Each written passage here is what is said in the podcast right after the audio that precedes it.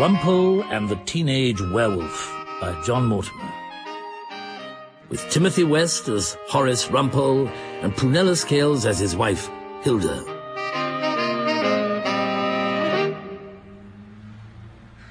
No, believe me, Mr. Rumpole, we've tried. No one can say we haven't tried. His own telly, his own telephone number. He's online, Mr. Rumpole. He can access the world from his own bedroom. Trainers. You can't imagine the amount Ben's cost us in trainers. And we've always done our best to be fair to him, not judgmental. Chris is always so fair-minded. He tries to reason with him. But it's very hard, Mr. Rumpole, to reason with a slammed door. Chris understands young people. He gives his time generously to a youth club in Worsfield. Hmm? He helps them to become computer literate. It's the struggle, Mr. Rumpole. Every day's a worry. Where is Ben now? Hmm. Will he come home? Will there be a row? Has he gone missing? It's a, it's a nightmare for his mother. She's losing weight over it. Really? The couple who sat in my client's chairs that spring morning were what she who must be obeyed would have called thoroughly nice people. They might qualify to represent the best of Middle England. Modest and intelligent, capable of serious concern, and also able to make jokes at their own expense. Chris and Hermione Swithin were, I thought, the type of people who supported the local Oxfam shop, gave generously to hospices, read to the blind, whipped round for funds to help the victims of floods and earthquakes in distant parts of the world, and organised free trips to the seaside for the poor and elderly. And why were they paying a visit to my room in Chambers? We're expecting Ben here at any moment, Mr. Rumpole. Because young Ben Swithin, Hermione's son by a previous marriage and Chris's stepson, was facing charges of harassment and assault to make his debut in front of a circuit judge, circus judges I call them, in Hartscombe, a quiet riverside town near the family home. Ben was four when Chris took him on, Mr. Rumpole. He's treated him just as though he was his own son, and very little thanks he's got for it. He can be quite beastly to us at times.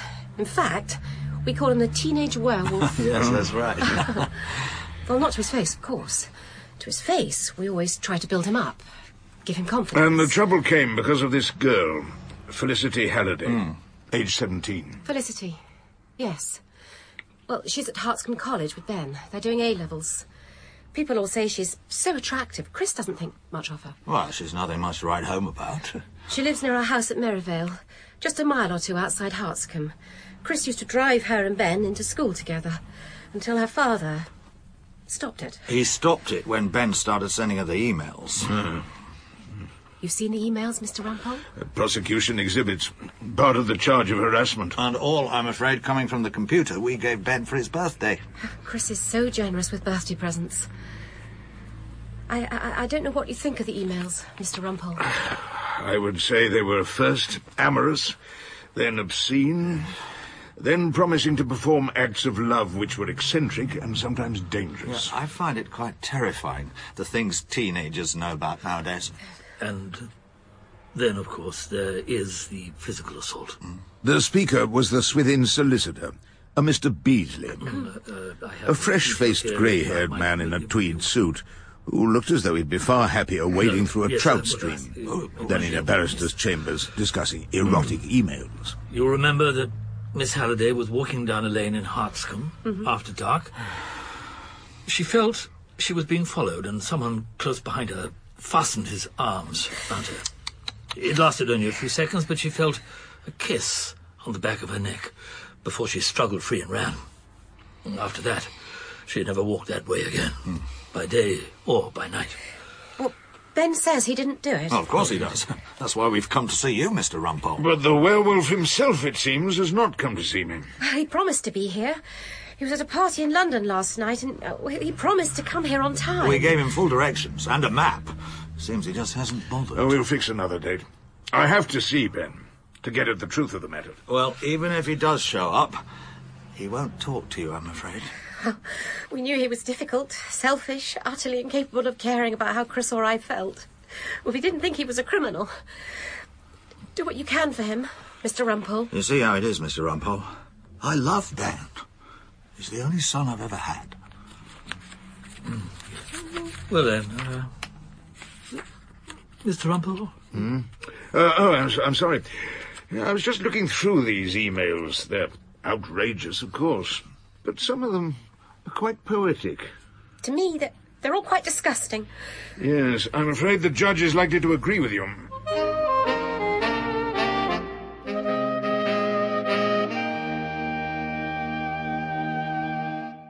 When were teenagers invented? I tried to remember myself, slightly spotty, a great deal thinner. I tolerated my parents and my father's often repeated stories.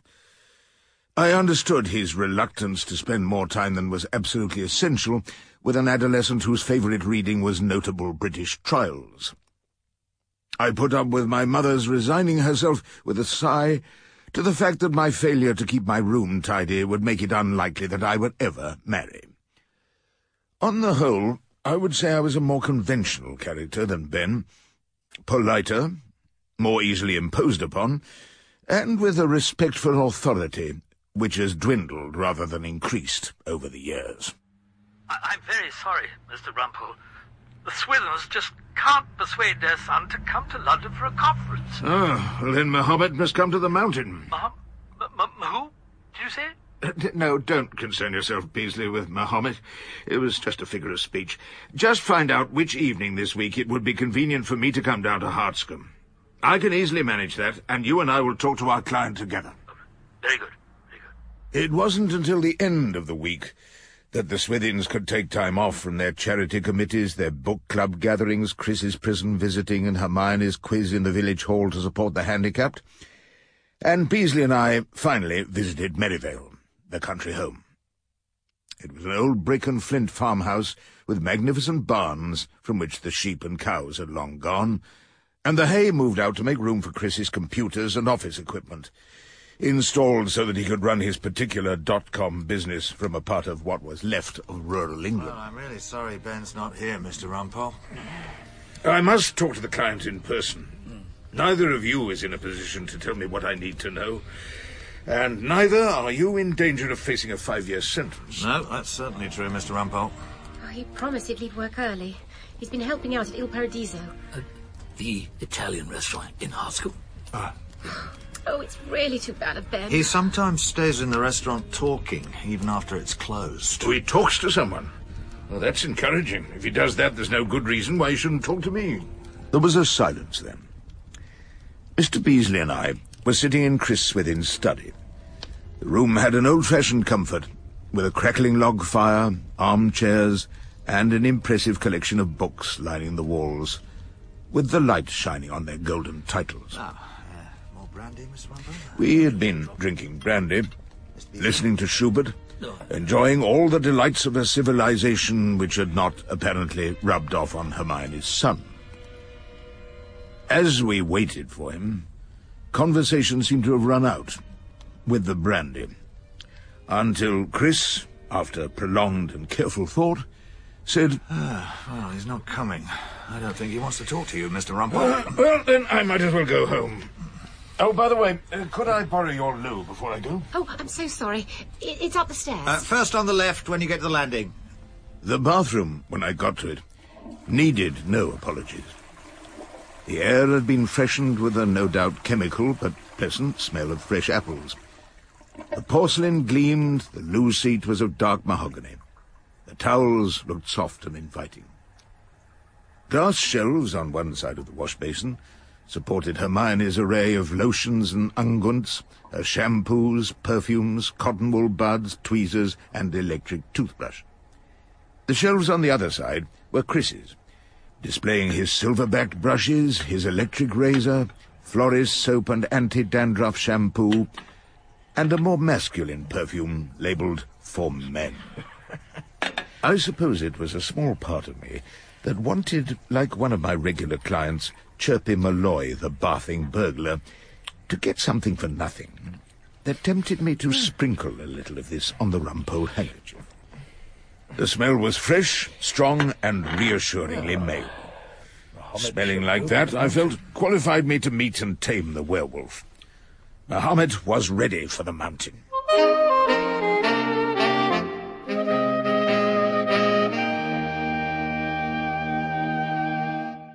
At Il Paradiso in Hartscombe Marketplace, the lights still shone, though the blinds were down. After Beasley had rattled the door, it was opened by a young man, clearly one of the waiters. Ah, Ben! Just the person we wanted to see. We're closing. I've got to clear up tables with my mates. What do you want? So we sit down for a moment. Have a glass of wine with us. I don't drink. Who are you? I'm a lawyer, but don't let that put you off. Mr. Rumpole is going to represent you in court. That's right. Mum and Dad wanted me to see a lawyer, but I'm not bothered Why aren't you bothered? because it's useless. Why is it useless? Because you can't help me. They've all made up their minds about me. Suppose I told you you're innocent. What did you say? I said you're innocent until they prove you guilty. They won't have much trouble doing that, though, right? Huh? How do you know? Police. They told me there's nothing much they can do about it. Not Mum and Dad. You called Christopher Swithin Dad. Yeah. Mum wanted me to. I see. For a werewolf, you seem to be singularly obliging. Werewolf? Oh, yeah. That's what they call me. Do you mind? I'm not bothered. Tell me about this girl, this Felicity. She goes to your college, doesn't she? I don't go near her. I'm not allowed. I'm not allowed within miles of her, like I'm a sort of fatal disease. Hmm. Tell us more about her. He picked up a table knife and, quite ineffectually, tried to saw at the edge of the table. This occupied him seriously for a while, and suddenly, unexpectedly, he smiled at me. Oh, Flea, she's all right. You've known her a long time? Forever, since primary school. Did you fancy her at all? Flea? I've known her since we were kids, like, we were just friends, mates. Dad used to pick her up on the school run, and I'd see her every day. Mates, that's all we were, right? Hmm. They say you sent her messages. Why would I want to send her messages when I saw her all the time? There wouldn't have been a whole lot of point in it. So you didn't send her emails? You believe I did, don't you? I never said that. Like everyone believes I did. Not everyone. Who doesn't then? I told you I don't.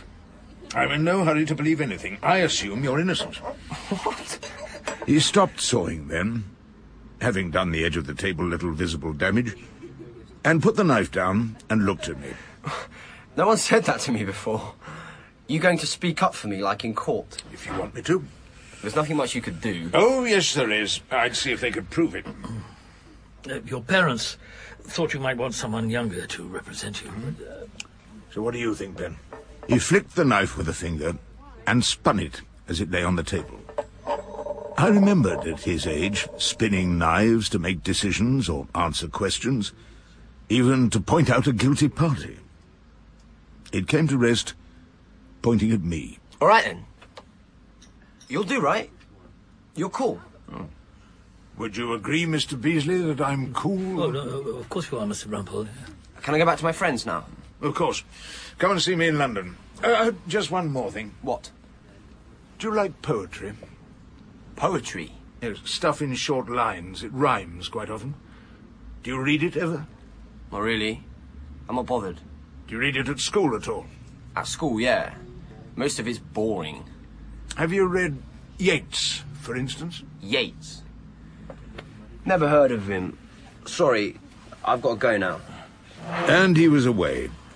He back to his own world with the young people of the college who found poetry boring and helped out at Il Paradiso in the evenings.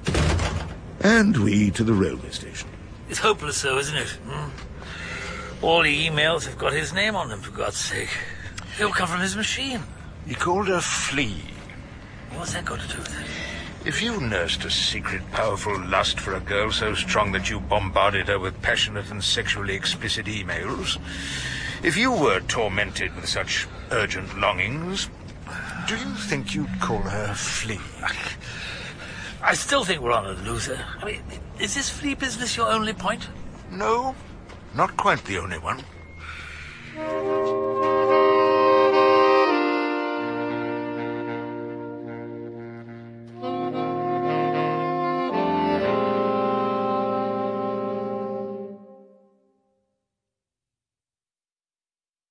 I got a late train back from Hartscombe. I undressed in the bathroom of the Froxbury Mansions flat.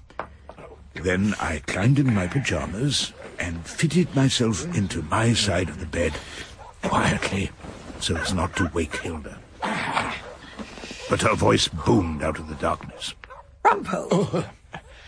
You smell of cheap scent. Uh, but not cheap, I think, by no means cheap. I found myself in a strange bathroom, and I took advantage. What have you been up to? Oh, uh, dinner at the Myrtle with a couple of starlets, and then off for a spot of lap dancing. Oh, and I, I'm afraid I caught a bit of a cold playing chemmy. We'll have to take out a second mortgage. Absolute stuff and nonsense. You tell as many lies as your clients. Must be catching.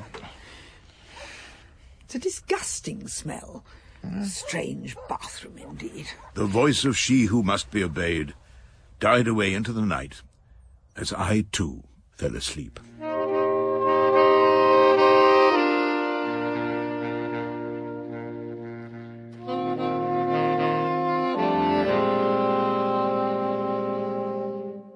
Wonder of wonders. The werewolf had agreed to come to a conference in my chambers in Equity Court. His family wanted to join the party, and I had to dissuade them. Naturally, we want to be with him when he sees you, Mr. Rumpole. Has worried his mother almost to death. Well, it's worried you too, darling.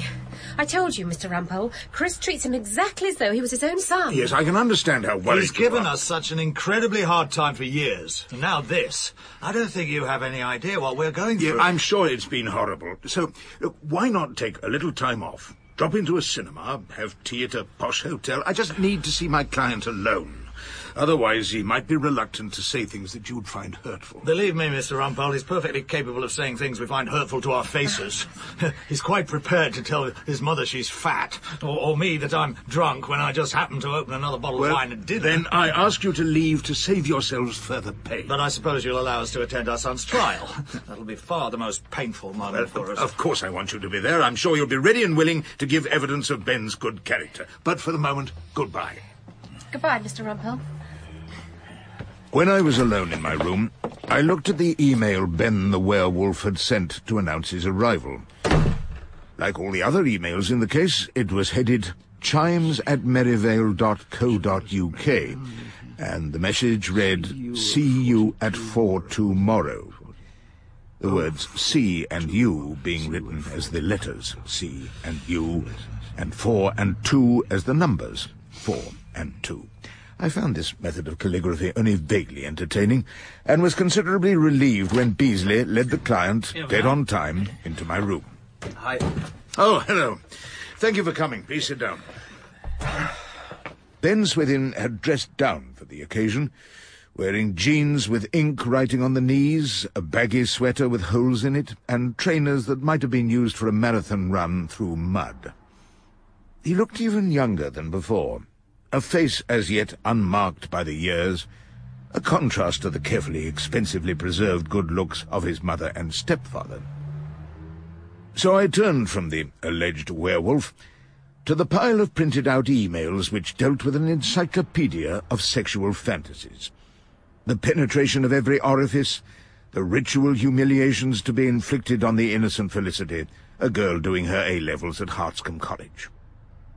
The language was constantly obscene, frequently ugly, but from time to time unexpectedly poetic, Gross. The man. werewolf read through Who- them. Who says loins? and appeared genuinely shocked. That's mean. Whoever wrote this deserves locking up for good.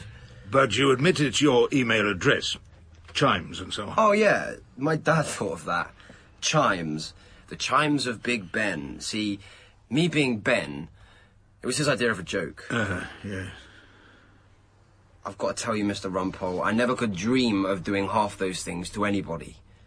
Most of these messages are timed at around 11 o'clock at night. Were you always at home at that time? Not always. Where were you?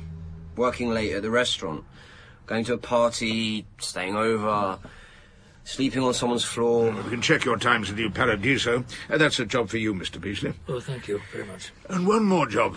Fig Newton. Who? Sorry? Ferdinand Inigo Gerald Newton. Ah.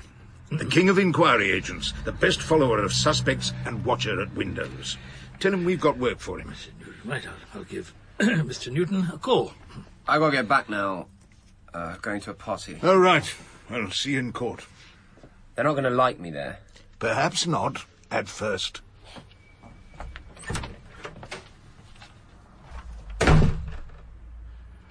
Amazing, some of these email propositions. Mm-hmm.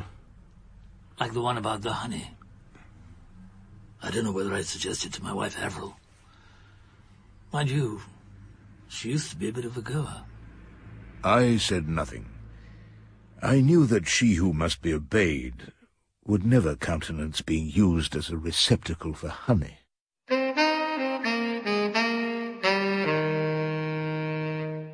There are certain cases undertaken by a criminal defender in which, on entering court, you feel you've stepped into a giant refrigerator, into which you're shut, freezing for the rest of the trial. The cold winds of disapproval howl at you from all sides, and every time you stand up, you feel as if you are clearly identified as a septic sore on the body of the nation, closely related to the alleged sex offender in the dock. Such was my feeling when I entered the Crown Court. His Honour Judge Dennis Wintergreen, a square-jawed, relentlessly pedantic figure, clearly thought that any defence of the werewolf in the dock was simply a waste of public money. Members of the jury, you will have the horrible task of reading through the disgusting emails sent to the young girl victim in this case. To spare the members of the public and others in the court the embarrassment of hearing all these filthy documents read out in the prosecution's opening, I propose to leave the reading of the emails to the jury. Do you agree, Mr. Hoddinott? Very well, Your Honour. Adrian Hoddinott was a decent enough prosecutor who used to say that he only did the job to keep his Great Dane in hot dinners. Of course he agreed with the judge, but I had something to say upon the subject. There is just one matter, Your Honour. Yes, Mr. Rumpole, whatever is it? Surely you want to spare everyone embarrassment? His Honour looked at me as though I was some serial rapist who'd crept into court disguised in a wig and gown. Could my learned friend for the prosecution read us the email on page 21 of the bundle? Do you object to this, Mr. Hoddinott? Not really, my lord. Ah, very well then. At least it's a short email. Fairly short, my. Have you got it in your bundles, members of the jury? How can your terrified, vague fingers push my feathered glory from your loosening thighs? I will produce a shudder in your loins. Ours will be an historic moment when I, the great bird god, swoop down on you. Is there any particular reason why you want that one read, Mr. Rumpole? The words don't suggest anything to you, Your Honour. Nothing more than that whoever wrote them must have a peculiarly filthy mind. That may not be quite fair to the particular author concerned. That will be a matter for the jury to decide, Mr. Rumpole. Exactly, so wouldn't it be best if Your Honour would refrain from comment until that time comes? Continue with your case, Mr. Hoddinott. I'll call Felicity Halliday. Call Felicity Halliday. I swear by Almighty God that the evidence I shall give will be the truth, the whole truth, and nothing but the truth. Are you Felicity Alice Halliday? I am. Your address? The Copse Merivale, near Hartscombe, Oxon. I think you are 17 years old. Yes, I am. And do you go to school with Ben Swithin, the defendant in this case? At Hartscombe, yes. She stood in the witness box, a slim, pretty girl with clear features, who answered questions calmly, Yes. sensibly, and without I was at embarrassment. primary school with Ben Swithin. You could see her, when the bloom of her youth had faded a little, as a loyal wife and, like Hermione, a frequenter of charity dinners and coffee mornings in Hartscombe. Did you receive the various emails? Yes, I think the last one was sent only three weeks ago. yes. The last one only three weeks ago, members of the jury. Did you know who sent them? Ben Swithin. How did you know that? He'd sent me emails before. I knew his email address. The Chimes. Did I- you accuse Ben Swithin of sending you these filthy emails? I did. And he denied it. Denied it, did he? Yes, he did. And when they got worse, I told my father, who gave them to the police. A very wise course, you may think, members of the jury. I'd like to come to an incident which occurred when you were walking home one night in Hartscombe last October. I'd been to the youth club in Worsfield, but I left quite early because I had an essay to finish. I was walking down the narrow passage that leads to the square in Hartscombe. I thought someone was following me, so I walked quickly, but then I was grabbed from behind. I got a damp kiss on my neck. I managed to break away from him. I ran then. I didn't stop until I got to the square and found my parents' car. They'd been having dinner in Il Paradiso. You never saw your attacker. No. I thought it must be Ben because he'd sent the emails. So you thought it was Ben? Yes. He was someone strong. He had a smell. I noticed that. What sort of smell? An aftershave. Machismo 3. I know it because my dad uses it. It's quite a nice smell, really. But it wasn't nice being attacked in the dark alley. Please don't ask leading questions. Have you some objection, Mr. Rumpole? My learned friend asked a question which suggests an answer to the witness. That's called a leading question, and I object to it. I will allow the question. Miss Halliday, was it nice being attacked in that way? No, sir. It certainly was not. It certainly was not. As he wrote them down, he repeated the words loudly and clearly, just in case we had the odd deaf juror. And then he asked, as though expecting the answer no, Have you any questions of this witness, Mr. Rumpole? Just a few, my lord. I turned to Felicity and became, I hope, Rumpole at his most gentle, charming, and polite.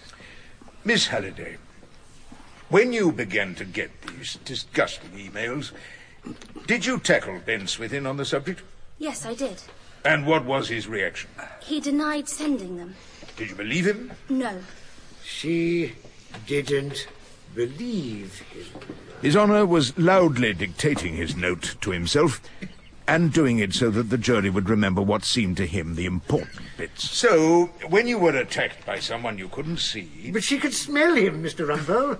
Remember that. I'm so grateful to Your Honour for raising that point. Your Honour is most helpful.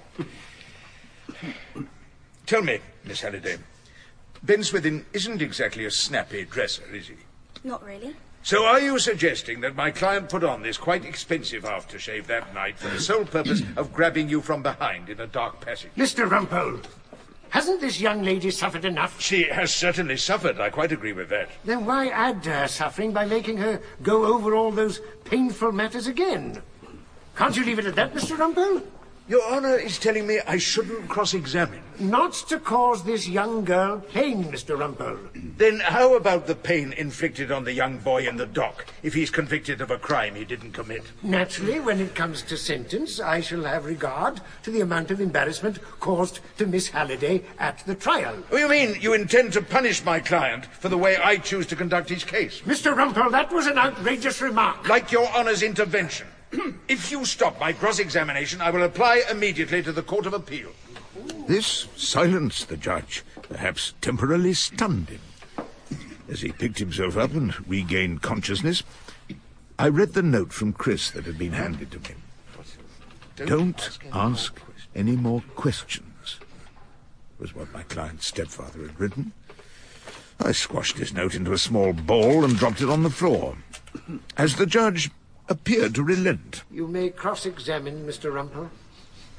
Whether your questions help your case is quite another matter. Miss Halliday, you have known Ben for a long time. Yes, we were at primary school together. And at secondary school. And then you were getting ready for A-levels at Hartscombe College together. That's right. Apart from the alleged assault in the dark, at any time at all when you were with Ben, has he done anything you could complain of? Not that I remember. Did you like him until you got these messages? He was all right.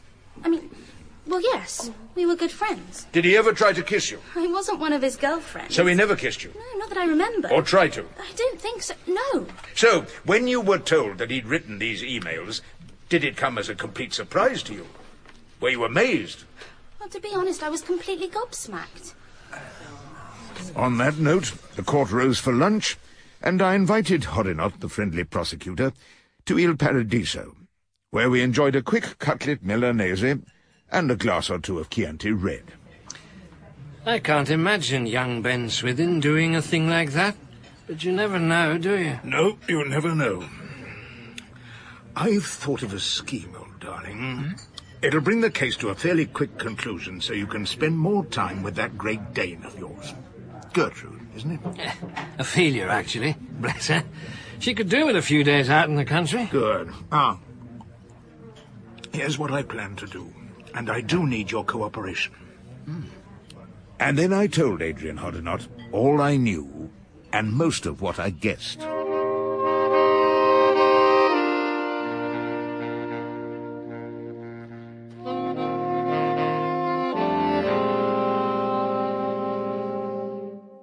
It was mid-afternoon before I got round to opening my case. I reminded the jury about the presumption of innocence and the burden of proof. Then I announced that I would call Ben's stepfather first, as he was a busy man and anxious to get away. To the judge's disappointment, prosecuting counsel raised no objection, and Chris Swithin made his way to the witness box. I swear by Almighty God that the evidence I shall give will be the truth, the whole truth, and nothing but the truth. He turned respectfully to the judge and answered my questions in clear, ringing tones. Are you Christopher St. John Swithin? I am. Do you live at Merivale House, Merivale, near Hartscombe, Oxon? I do. And your occupation is? Chairman and Managing Director of Swithin Communications Limited. Do you carry out most of your business from your country home? I do, as many people do nowadays in this age of information technology. You are fortunate, Mr. Swithin. The judge was all smiles, prepared to make a joke. I can't carry on my business from home. Some of the more sycophantic members of the jury, I was sorry to see, laughed at this. You are married to Hermione Swithin. And proud to be. I'm sure you are. And was your wife previously married, while she was at university, to Mark Cracknell, a fellow student? He was no good to her. Hopeless drunk and violent. He left her after a couple of unhappy years. But did he also leave her with a young son, Ben, who now sits here in the dock? He did. And did you take over Ben in your wife's second marriage and bring him up as your son? I was pleased to do so, until this business happened. Hmm, Perhaps we'll find out exactly what sort of a business this is. I should have thought that was perfectly obvious. Perhaps not quite as obvious as you might think. First of all, may I ask you for your opinion of Ben? Difficult, I have to say. Extremely difficult. At times, quite impossible. It wasn't what you might expect from a character witness, but it delighted the judge, who repeated, as he noted it down, Difficult, at times impossible. He's taken your name. He agreed to that, at least. His mother asked him. He never thanked me for it. Well, I've learned not to expect thanks from Ben. And I think he adopted your suggestion of calling himself Chimes on his emails, as in the chimes of Big Ben. I thought he might enjoy the joke. And apparently he did. He never said so. He never said so. the judge gave utterance like a ventriloquist's doll worked from the witness box. I want to ask you about his computer. Hmm. I bought it for his 16th birthday. A 16th birthday present. The learned judge had clearly assumed the role of Big Sir Echo. It is in his bedroom, which is unusually downstairs. He was making such a noise coming up to bed at all hours, we moved him down to what had been the farm office. We had it decorated nicely for him. Decorated nicely. Does that room have windows opening on the back of the house? I mean, it's possible to see into it by standing behind the building. Yes, it is. Have you ever used Ben's computer yourself? Never. I told you I bought it for him. I have all my own IT equipment in the converted barn. That's where I run my business. To keep the family going. Let me ask you this. You know Felicity Halliday. I think you used to pick her up on the school run. I did, yes, before Ben caused all this trouble. I thought she was an extremely nice girl. I'm sure the jury thought so too. Tell me, Mr. Swithin, did you find her attractive? The judge looked like a referee who'd just been kicked on the shins by a delinquent player. Mr. Rumpole, I'm sure the prosecution will object to that question. No objection, Your Honour. I had briefed Adrian, the prosecutor, well, and he earned the judge's frown of displeasure. Chris, however, spoke up, full of confidence. I'm perfectly prepared to answer the question. I think any man would find her extremely attractive. You say any man, Mr. Swithin. Does that include any teenager? It certainly does, Your Honour. It certainly does. I want you to look at these emails. First of all, you have sworn that you never used Ben's computer. Uh, he knew how to handle it before we got it. I never touched it. I've told you that on my oath, Mr. Rumpole. He told you that, Mr. Rumpole. Hmm. Then let's look at them. The first is one he sent to my chambers before a conference. Do you see that? Yes. Do you see that it's written in a sort of code? The words C, 2, and B are indicated by capital letters or numbers. Well, that's the way young people send emails. And yet, in all the obscene emails to young Felicity, no such code is used. All the words are written out properly in full. I believe that is so. Hmm. You can take it from me that it is so. Is that the way middle aged people write emails? Probably. Do you use any of these abbreviations when you send emails? I don't personally. You spell and punctuate properly. I like to do so. You like to do so. I glanced at the jury. Did I detect a slight stir of renewed attention? Let me turn to another subject. Were you pleased by Ben's fondness for poetry? Ben has no time for poetry whatsoever, I'm sorry to say. Doesn't he even know the names of the major poets? I don't think he does. You have a fine collection of books of poetry in your study, all arranged in alphabetical order, from Arnold to Yeats. I read English at Cambridge. I'm greatly moved by fine poetry. Mm. And you admire the great poets of the last century. T.S. Eliot and W.B. Yeats, of course. Of course I do. Mr. Rumpole, are you wasting the time of my court with this literary excursion? I'm sure Mr. Hoddinott would think so. I have no objection at all, my lord. So far as you know, the name Yeats would mean nothing to young Ben. He's already said that your client has no interest in poetry, Mr. Rumpole. I know he has. Such a pity. Ben has missed the pleasure of knowing that beautiful lyric, Leda and the Swan. I'm sure you have it well in mind, Mr. Swithin. The witness for once was silent. And I thought I saw for the first time on that handsome, slightly suntanned face a hint of fear. Some of you may know the legend, members of the jury. The girl Leda was raped by the king of the gods, who disguised himself as a swan for the purpose. This is how Yeats describes it. I have the book here. Mr. Hoddinott, don't you object to Mr. Rumpole reading poetry to the jury? No objection, Your Honour, provided the piece is included in the exhibits. This is from W.B. Yeats' Leda and the Swan. A sudden blow. The great wings beating still above the staggering girl. Her thighs caressed by the dark webs, her nape caught in his bill. He holds her helpless breast upon his breast. How can those terrified, vague fingers push the feathered glory from her loosening thighs? And how can her body, lain in that white rush, but feel the strange heart beating where it lies? A shudder in the loins engenders there the broken wall, the burning roof and tower, and Agamemnon dead. The words rang and resonated in the stuffy courtroom. Then I asked the witness to read out the relevant email. He seemed to have some difficulty finding the page, and further difficulty in reading it out. But in the end, he had no choice but to do so. How can your terrified, vague fingers push my feathered glory from your loosening thighs? I will produce a, a shudder in your loins. Ours will be an historic moment when I, the great bird god, swoop down on you. Did you send that email to Felicity, Mr. Swithin? Were you, Jupiter, hoping one day she might be your hmm. shuddering girl? What on earth are you suggesting? I don't know whether it was just because you enjoyed sending erotic messages to a pretty young girl, or because you wanted revenge on a stepson that you've grown to hate. Perhaps it was for both reasons. But you sent these emails, didn't you, Mr. Swithin? Mr. Rumpole, you have called Mr. Swithin as a character witness. You have no right to cross-examine him. I've been waiting for the prosecution to object. Perhaps my learned friend thinks the jury are entitled to an answer.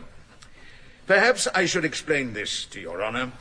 That last email was sent only three weeks ago, just before this trial. Which I consider as an act of gross contempt. That may be so.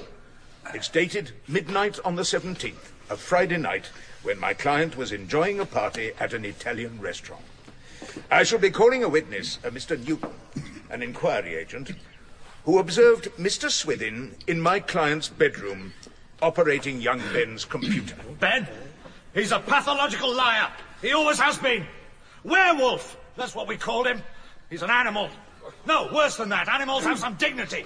He's evil. He, he's wrecked our marriage. Mr. Swithin, I have to warn you that you needn't answer any question that's likely to incriminate you. Very well, I won't answer. But perhaps you'll tell us this. A simple question about the delightful aftershave I saw in your bathroom. What's it called? Some dashing masculine title like perhaps Machismo number three for men? Stop that It was then that it happened. Too quickly and far too unexpectedly for the court usher dozing in his chair or the officer in the dock to give chase. Chris Swithin left the witness box with a turn of speed that recalled the days when he'd won the hundred metres for his Cambridge college, and was out of the town hall and pushing his way through the crowd in the marketplace. No one recognized him when he grabbed the rail of a moving bus, or knew what happened when he got off at the next stop. Were his business contacts clever enough to get him out of the country? Would he some day be extradited from southern Spain in a case of harassment? Perhaps not. All I know is that he was never seen again by his wife and stepson in Hartscombe. Your Honour, under the circumstances, the prosecution doesn't intend to proceed further in this case. Mr. Hoddinott, for once you don't surprise me. Members of the jury, I direct you to return a verdict of not guilty.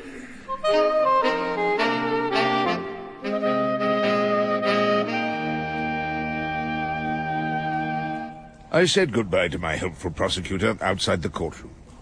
Thanks for all your help, Hoddinott. Pleasure, Rumpole. At least we were able to do an act of justice. Hermione was crying profusely and dabbing at her eyes with a crushed handkerchief. I'm sorry, Mrs. Swithin. I had to find out the truth. But it was Ben who did the comforting. It's all right, Mum. We're going to be all right. Oh, Ben. And I believe that in time they will be, with Christopher Swithin no longer ruling the roost.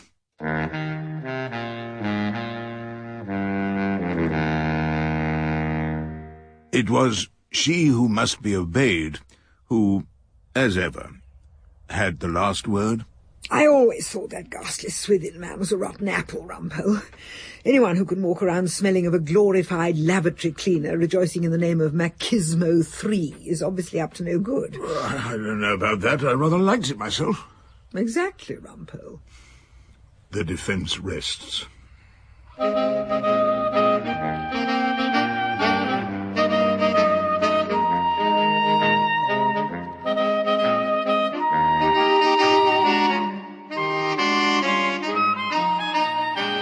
In Rumpole and the Teenage Werewolf by John Mortimer, Horace Rumpole was played by Timothy West, Hilda Rumpole, Prunella Scales, Hermione Swithin, Felicity Montagu, and Chris Swithin, Philip Jackson.